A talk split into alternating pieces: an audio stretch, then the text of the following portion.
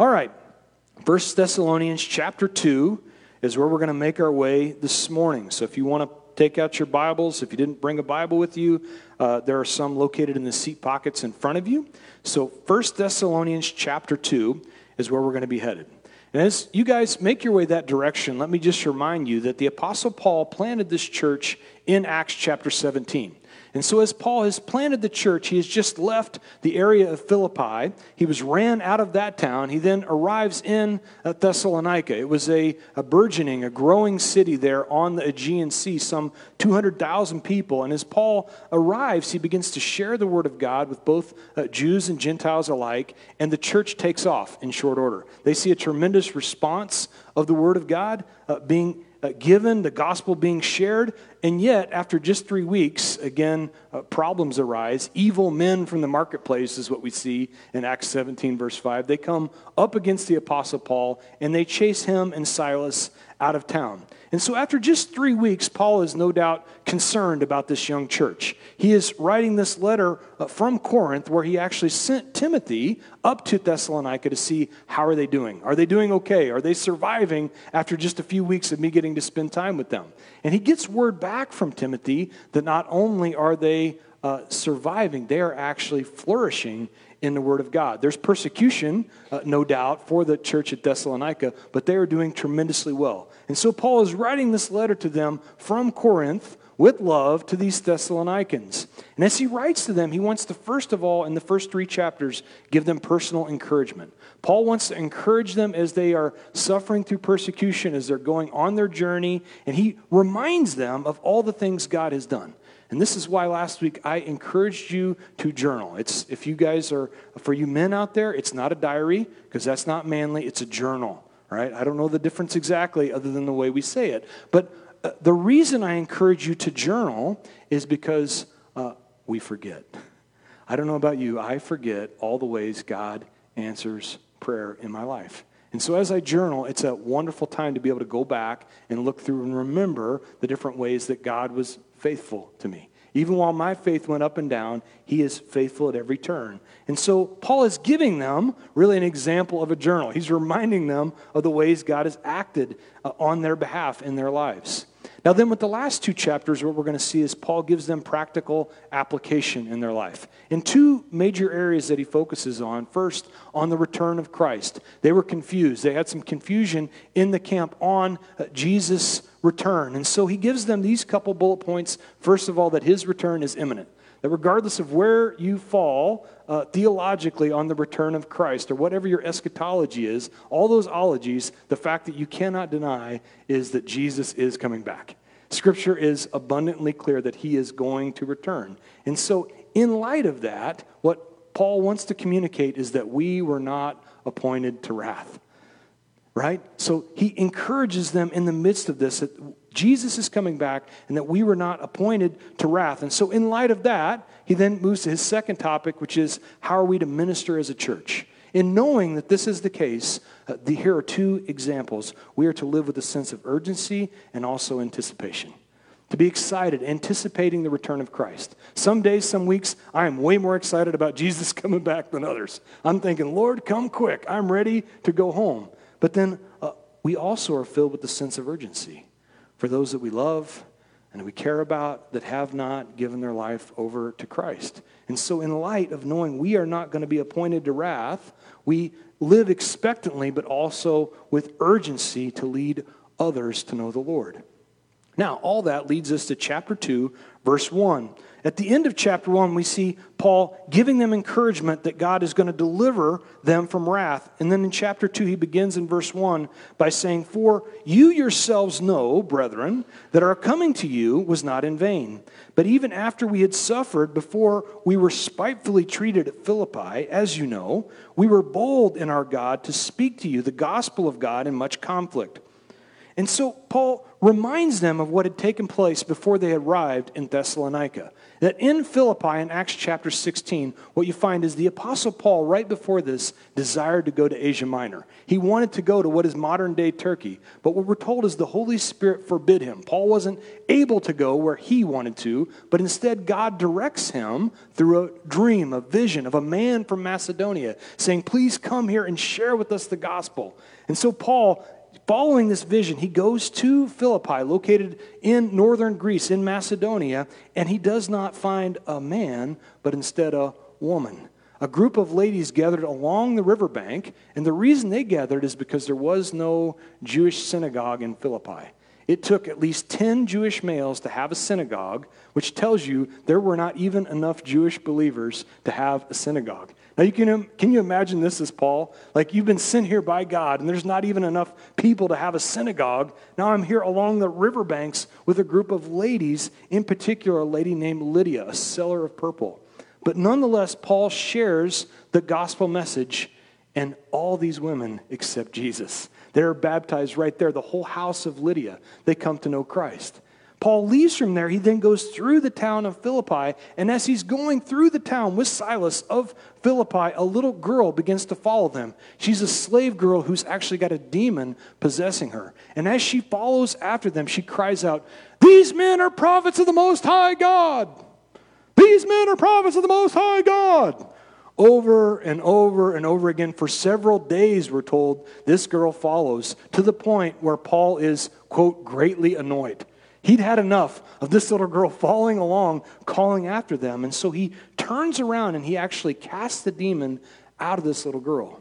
Now, this would lead some to wonder why would Paul not want this little girl pro- proclaiming a truth, which was these men were prophets of the Most High God? They were apostles. God, they were apostles. And yet, she was the wrong messenger. You understand that just because the message is correct the messenger has almost as much to do with it. And what you know about that is that the message can often be discredited when the messenger is not credit worthy. And so Paul casts out this demon from this little girl, which you'd think was a good thing, unless you were the owners of this little girl, who, because of the demonic activity, she actually had premonitions and the ability to read palms and all the occultic activity that goes along with that, that they profited from financially from this little girl's hardship. And so they grab a hold of Paul and Silas, these owners of this little girl, and they throw them into jail. They beat them and throw them in prison, where Paul and Silas are left uh, most likely naked, sitting on a Philippian uh, prison floor with their feet in stocks. And I shared with you when we went through Acts what your feet being in stocks would look like. They would take your legs and actually spread them to the point of total discomfort and then lock them into place while you're sitting on the floor. you can imagine the kind of pain in your hips and your back that this would create. And so, what Paul and Silas did in the midst of all this is they praised the Lord. They began to praise the name of God in the middle of this. And so much so that the floors of the jail shook, the stocks fell off their feet, the prison doors flew open, and they were free to go. And yet they did not go. Why? Because the Philippian jailer, the man that was in charge of keeping them in prison, drew his sword and was getting ready to take his own life. Because what he knew is that in that Roman culture, if you lost a prisoner, you had to suffer whatever these prisoners had against them now got lumped on your head which meant he had a death sentence. And so he was getting ready to take his own life, and the Apostle Paul called out and said, Do no harm to yourself. Don't hurt yourself, because we're all still here and accounted for. The man had to be blown away. I mean, the doors were open. They were free to go, and yet they didn't go anywhere. And so the Philippian jailer takes them into his house. He cleans them up, and Paul and Silas share the gospel, and this man's entire household is changed for all of eternity. All that to say that at every turn while Paul was in Philippi, what he's saying is, we boldly shared the gospel. And as a result, the church in Philippi was actually born of a woman from Thyatira that sells purple, a formerly demon possessed girl, and a Philippian jailer. I mean, these, this crew was not hanging out on Sunday afternoons except for Jesus. It sounds a lot like the assembly of the church, doesn't it? How God can take all different kinds of people with diverse backgrounds and understandings and he brings them all together, and by the power of the Holy Spirit, he unifies his body. True unity was happening. And so, as a result, the Apostle Paul continued to share with boldness the message of Jesus, the gospel message. Now, he continues in verse 3 and says, For our exhortation did not come from error or uncleanness, nor was it in deceit. But as we have been approved by God to be entrusted with the gospel, even so we speak, not as pleasing men, but God who tests our hearts. How was it possible that Paul was able to share and Silas in the midst of all this persecution? Surely they would have quit. The reason they did not is because they were not seeking to please men, but instead to please God. Which leads me to my next point, and that is what you fear or who you fear is what you worship. This is true whether it is an employer, whether it is a spouse, whether it is a friend, whether it is the loss of someone you love, that what we fear is what we worship, which is why we are to fear God and God alone. Because the approval of man, Proverbs says, is a snare. It's a trap. You can never actually achieve man's approval. And so the encouragement here by Paul is to share boldly, seeking God's approval and his alone. And the question comes in our mind like, how would I share? What am I going to say when I get the opportunity to share? Well, I'm so glad you asked. Turn to the Old Testament, Jeremiah chapter 1. And in this spot, Jeremiah is being called by God into ministry. He's called at a time with probably the greatest king after Hezekiah, or maybe even after David, in all the land, a guy named Josiah. He was actually doing a really good job running the nation of Israel, or nation of Judah, turning people back to the Lord. And yet, Jeremiah, at probably the age of 20 years old, is called into ministry, and this is his response to the Lord Ah, Lord God, behold, I cannot speak, for I am a youth. I'm too young. You can't send me out there. And the Lord's response in verse 7 And the Lord said to me, Do not say, I am a youth, for you shall go to all whom I send you, and whatever I command you, you shall speak. Do not be afraid of their faces, for I am with you to deliver you, says the Lord. And then the Lord put forth his hand and touched my mouth, and the Lord said to me, Behold, I have put my words into your mouth. The question that we have is, Lord, what will I say in this situation? What will I do in this spot? But the question is flawed. It's not what will I say, it's what will you say. You may use me as the mouthpiece, but what do you want to communicate? What do you want to say?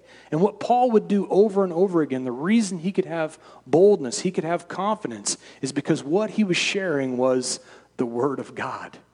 He was just simply going into these areas and opening up God's word. In Acts chapter 20, verse 27, he says, For I did not shun to teach you the whole counsel of God.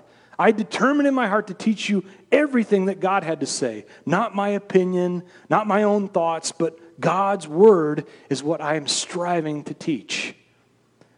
Now, oftentimes we get it in our head that I'm not intellectual enough, I don't have a good enough background. I don't have a degree in, uh, from a, a, a, tremendous cemetery, I mean, seminary. I, I don't have all the learning that I need to have. And yet, for the Apostle Paul, what we learned when he arrived in Athens in the book of Acts is he laid out what is perhaps the greatest message, at least by Bible scholars. You know, those guys are super smart the greatest message ever given to the Athenians there on the Acropolis or Mars Hill. It was perfect. He tied in Greek culture, he used biblical examples. He did this wonderful message that scholars all over the world go, that is the perfect message. But you know how many people accepted Jesus in Athens that day? None. Not a single one. Can you imagine the dejection? I mean, here Paul so cultured, so intellectual. He shared this perfect message. Surely someone was going to accept Jesus, and yet they did not. He then arrived in Corinth, where I believe, with that on his heart, with that on his mind, this is what he says in 1 Corinthians chapter 2, verse 2. He says, For I determined not to know anything among you except Jesus Christ and Him crucified. I'm done with the intellectual game. I'm done trying to be the smartest person in the room. I'm done trying to study everything there is to study to reach people culturally and right where they're at and meeting them in the right spot and doing all these games that happen in churches all over the place. When what God actually called Paul to do and to know is to teach Jesus Christ and Him crucified. Doing for me what I could not do for myself. He came, He gave His life for me. What will we speak? What will we say to people? Give them Jesus Christ and Him crucified on your behalf. That's all the more complicated it needs to be. Now, back to the text at hand. Verse 5, Paul says, For neither at any time did we use flattering words, as you know, nor a cloak for covetousness. God is witness nor did we seek glory from other men, either from you or from others, that we might have made demands as apostles of Christ. What Paul says is, we did not go coveting. The word covet means to want something that belongs to somebody else. We were satisfied with what the Lord gave us. Paul tells Timothy that godliness with contentment is great gain. He says, Look, we were satisfied where we're at. Why is that so very important? Well, because if you believe that everything you have has been a gift from God, that every possession you have, every bit of smarts you have, whatever moxie you've got going on, it was all given to you by God, then to desire something somebody else has, what you're saying is, it's not good enough. God, I know you have a, a perfect plan for my life, but it's not good enough for me. I want more, need more, have to have more. And so, for that, as a quick reference, I know how you guys love the Old Testament stories of 1 Kings chapter 22. In this spot, there's a king uh, named Jehoshaphat, and he is in charge of the two southern tribes of Judah. While in the north, the larger portion of the country, Israel, is being operated by King Ahab. The northern ten tribes all follow after him. You might remember Ahab from our stories of Elijah he had an evil wife named Jezebel. Some of these things will start to ring bells. But for King Ahab, who's got the larger portion and the, the larger following after him, he's got a little problem. You see, the Syrian army has begun to come down into his country, begin to oppress him. And so, while they've uh, at different times not been able to agree with Judah, he calls on little brother and he says, Hey, why don't you come up and fight with us? And so Jehoshaphat, no doubt wanting to be included, probably where the term jumping Jehoshaphat comes from, he jumps into the situation and without really praying. And so he ends up uh, spending time with talking with King Ahab, who's saying, Come on with me, little brother, let's go into battle. And so they come up with an agreement, an arrangement, and what uh, Ahab tells Jehoshaphat in chapter 22 is as we're getting ready to go into battle, I'm going to dress myself as one of the common men. I'm going to actually dress like a soldier. So why don't you take on all the kingly robes? You wear them all, you go out into battle like that, and I'll go undercover. Now, you know in Jehoshaphat's mind what he was thinking, right? I've been the little brother, the little king. I could have control of the whole kingdom. I could look like, for a short period of time, I am the man. And so he agrees to this plan. But what Jehoshaphat doesn't know is that the Syrian army had a battle plan of their own. And what they had told their troops was go after the king with all your forces. Because if the king of Israel falls, the rest of the nation will scatter. And so Jehoshaphat goes into the battle with King Ahab, and all the arrows are pointed at him. I bring up all that story to say when we covet, when we desire to have something that God did not intend, what happens is we end up taking on arrows that were not meant for us. Arrows and spears and fiery darts come our way that God never intended for us to have to endure because He had what's best in mind for us. And so Jehoshaphat has to endure this as a result of covetousness. Now, back to the Apostle Paul. He's saying, We did not do that. We didn't covet. Instead, what I mentioned earlier, God, godliness with contentment is great gain. He was both godly and content. And the other thing he mentions is we were straightforward. We were truthful with you. We came and we brought you the gospel, but we are also transparent. And I have to say that transparency is a thing that has tremendous amounts of power. It is also incredibly terrifying. as powerful as it is to be transparent with people, it is also terrifying. But as we were first coming back to church and God was getting a hold of my heart, it was the thing that God used. As Pastor Mike sat on a swivel stool like this, and he openly shared what God was up to in his life. Sometimes even painful, sometimes shocking at the amount of transparency he would have. But I can't tell you, as a guy that was in the audience trying to figure out where I stood with Jesus, how much that gripped my heart. And so, what I attempt to do week in and week out is be as transparent with you as I possibly can. Sometimes it's terrifying. There's lots of things I don't want to talk about, and yet, by the power of Jesus, I get the opportunity to share. And so, I want to encourage you to be transparent because, in the middle of transparency, what happens is God is glorified. He is glorified. In my weakness, He is strong. And so, this is the Apostle Paul getting to share with them. Now, verse 7, he says, But we were gentle among you, just as a nursing mother cherishes her own children, so affectionately longing for you.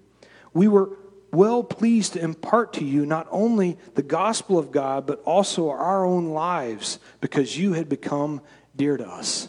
And so the first example Paul gives is that he was as a nursing mother.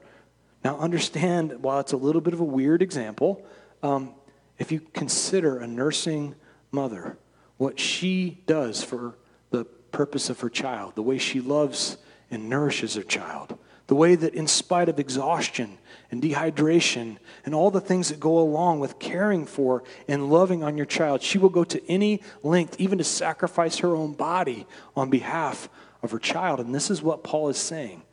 This is how much he loved the church in Thessalonica.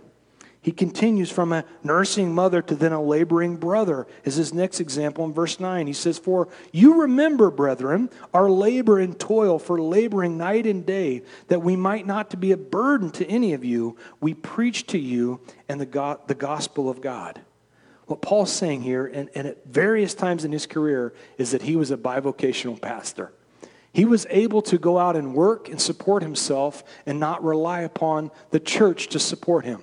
Now, I'm not going to get into a whole debate on bivocational ministry, but I will tell you, as a bivocational pastor, I am so thankful that, the God, is, that God has allowed me to be able to work and also have the opportunity to bring you the Word of God.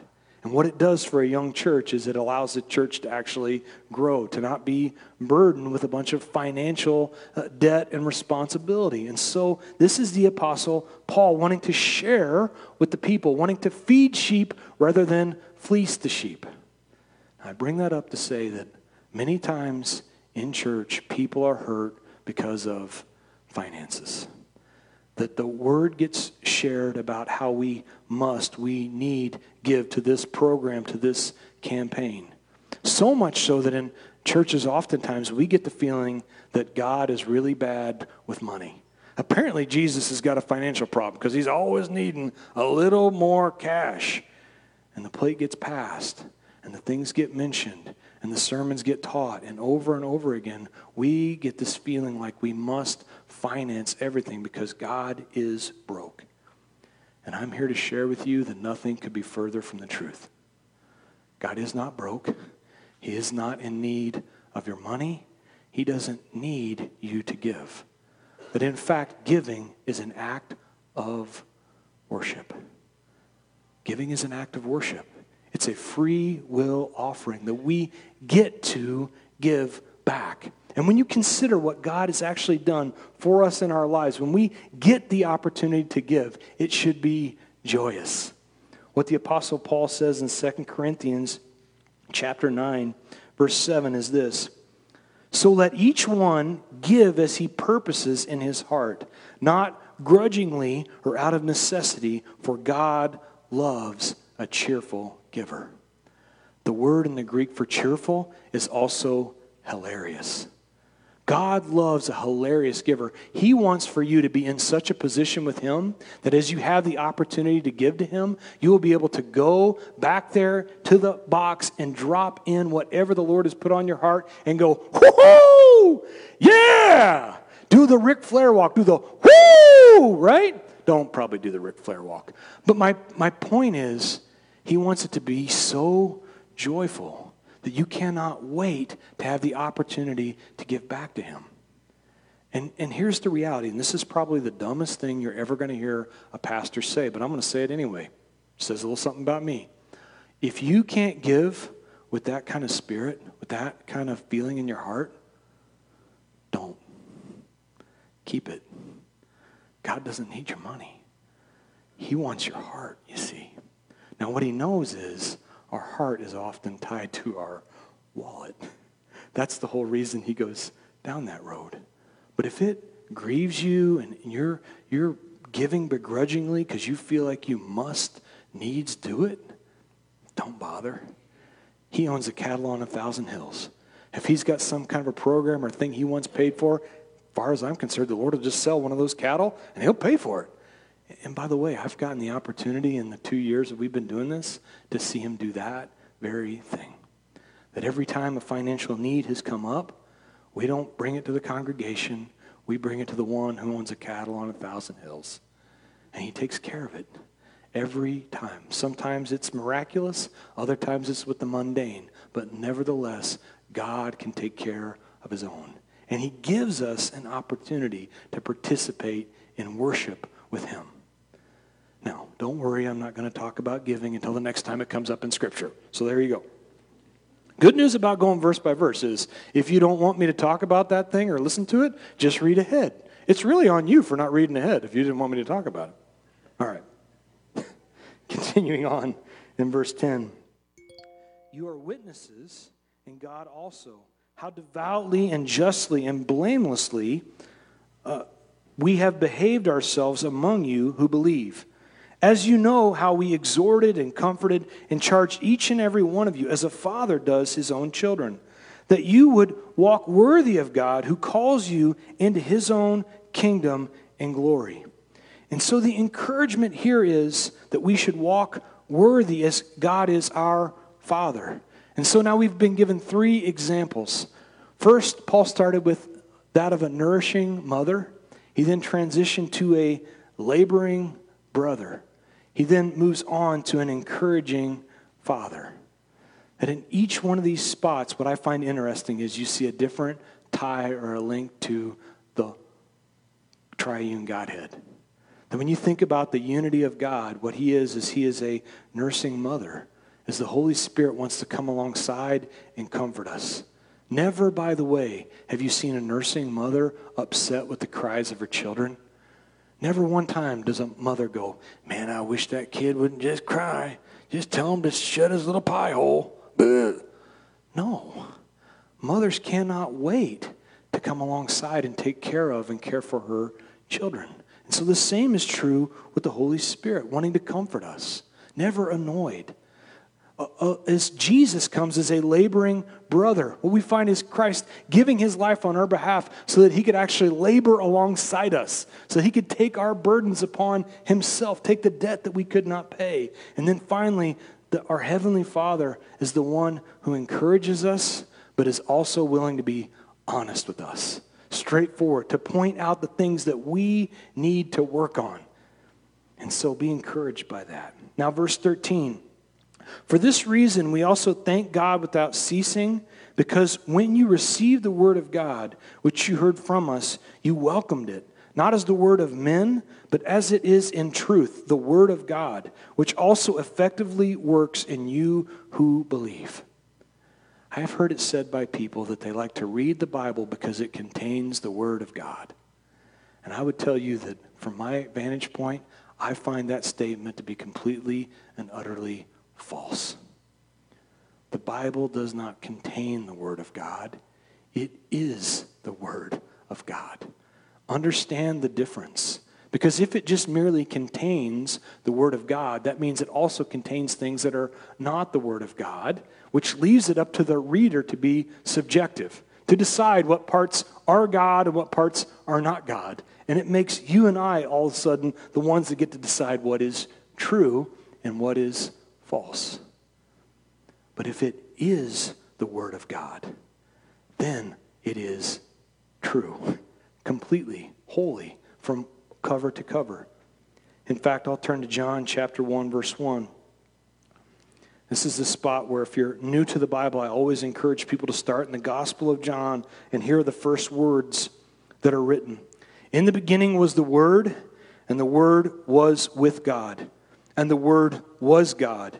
He was in the beginning with God, and all things were made through him, and without him nothing was made that was made.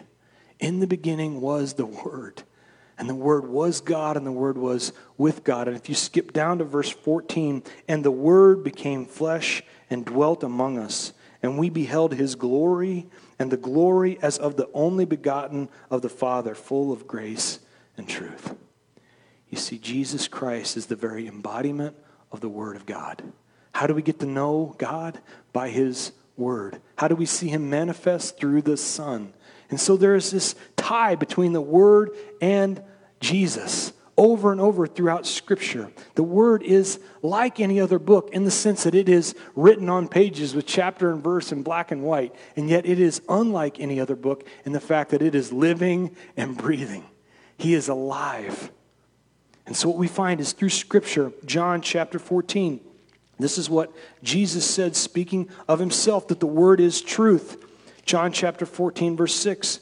He says, And I say, and I am the way, the truth, and the life. No one comes to the Father except through me. I am the way, the truth, and the life.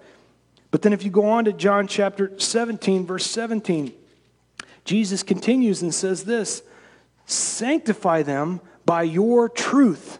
Your word is truth.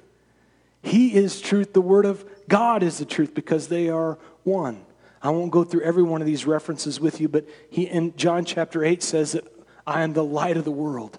Jesus speaking of himself. But then Psalm 119, 105 says, Behold, my word is a lamp unto your feet and a light unto your path. He is the light of the world. He says in John 6 that he is the bread of life.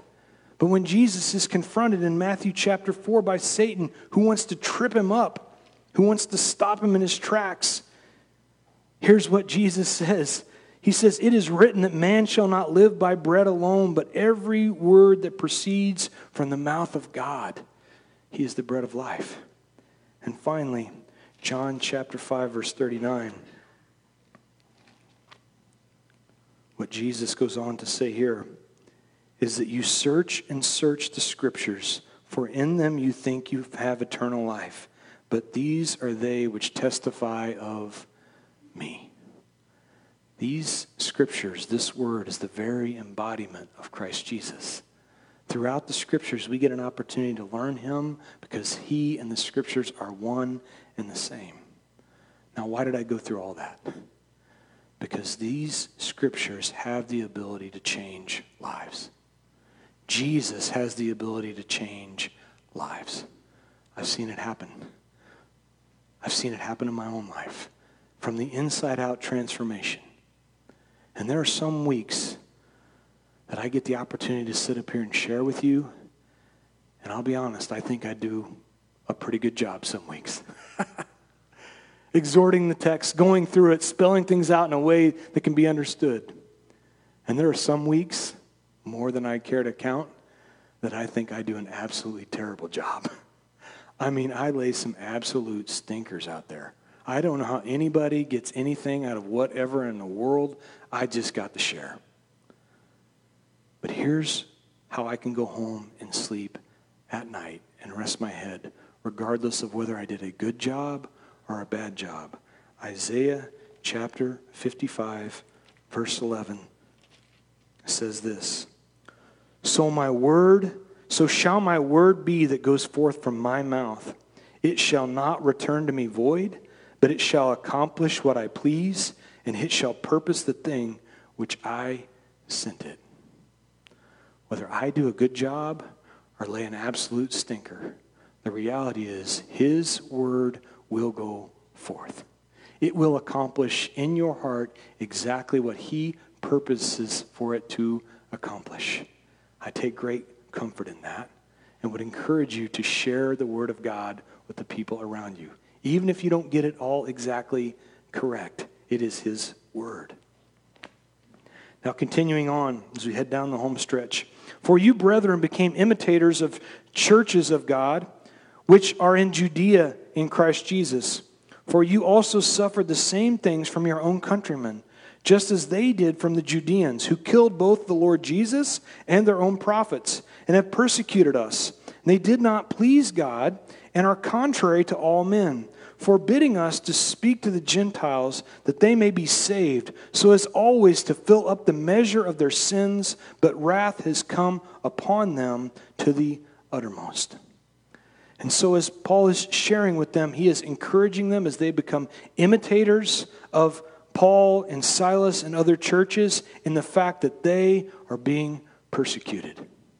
Now, while previously I said maybe the dumbest thing that I've, uh, any pastor could say, I'm now going to say the least encouraging thing you're going to hear, and that is as a follower of Jesus, you will be persecuted. This is not a might be. This is not a Harry Carey. It could be. It might be. It is.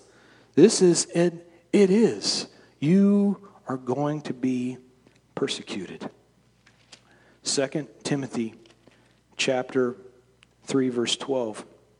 This is what Paul encourages Timothy with. He says, "Yes, and all who desire to live godly in Christ Jesus will suffer persecution." It may look differently for everybody, but as you press into Jesus, you're probably going to be passed over for that job you were hoping for. That deal you were trying to put together might not come together the way you hoped it would. You might be completely uh, blasphemed by your own family. Friends that you thought were dear to you, they're going to turn their back. They're going to turn away. But here's the promise of God Matthew chapter 5, Verse 12, what Jesus says in the Beatitudes is this. Verse 10, excuse me. Blessed are those who are persecuted for righteousness' sake, for theirs is the kingdom of heaven. A blessing is pronounced as we suffer persecution. But notice with me, it's for righteousness' sake. When I was a kid, we would go every year to the Indy 500. And I remember as we would be walking down Georgetown, there were these street preachers out there on the corner. And they would stand up with signs held high as the people make their way into the race. And they would yell out to people, Fornicators, drunks, you're all going to hell. That's what they would proclaim. And as that happened, people would, would uh, take beer bottles and they would throw at them. They would throw fists at them. They would throw insults and cursing at them. And as a kid, I thought, that must be what it looks like to suffer for Jesus. I don't think I could ever be persecuted like that. And it wasn't until much later in life that I realized that they weren't being persecuted, though, for righteousness' sake. They were being persecuted because they were annoying. they, they were just weird. And so the encouragement there is we're not blessed because we're persecuted for being annoying or weird or yelling at people. The, the thing I notice as I think back to that time is that never one time did I see anyone come up to those men who were yelling awful things at people, telling them they were going to hell, that I see anyone hit their knees and say, Tell me more about this Jesus. Tell me more about this one you're speaking of. Because what Romans 2 4 says is that it's the goodness of God that leads a man to repentance. It's not yelling out all the sins that they already know they've committed. No one turned as a result of that. So the fallout won't look exactly like bottles upside the head. It might if you're suffering for righteousness' sake, but often it will look like being passed over, looked past, oppressed, talked about behind your back. Now, if that wasn't encouraging enough, let's continue with verse 17.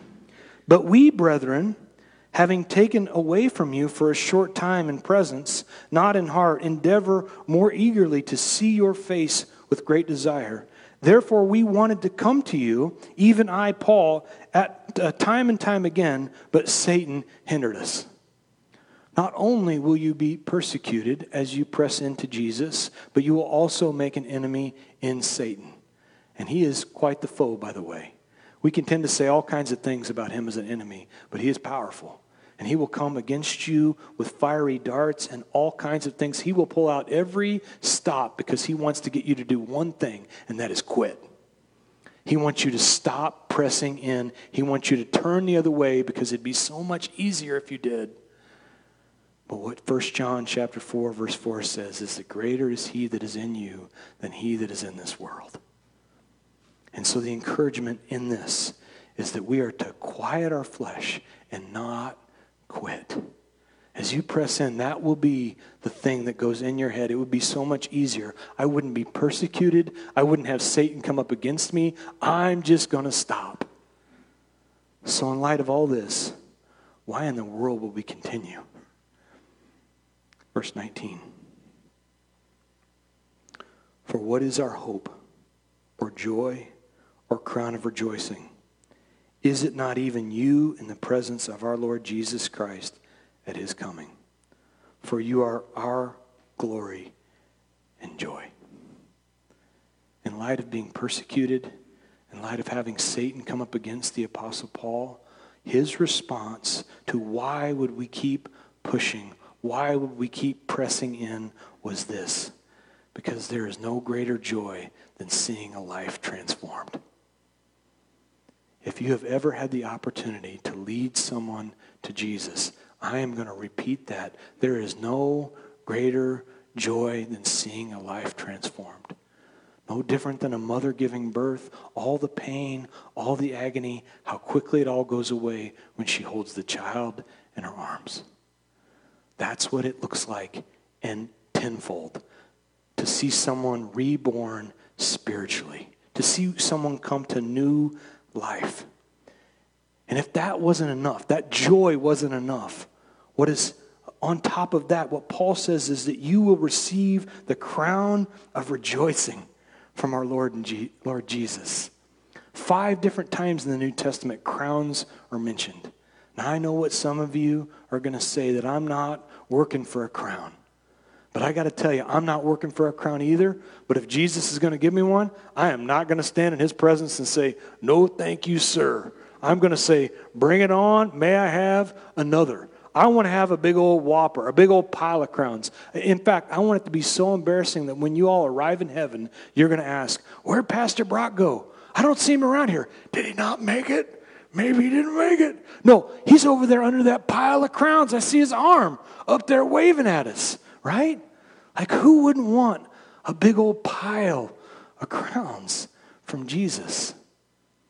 And so here's what Paul is trying to share is that the only thing we can take with us for all of eternity is souls.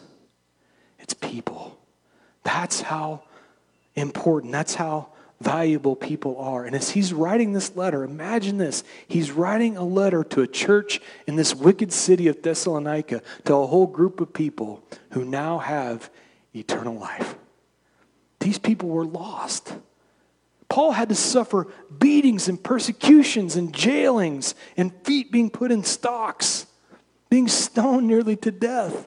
And yet, these people, as a result of him persevering, they are saved for all of eternity. It pales in comparison.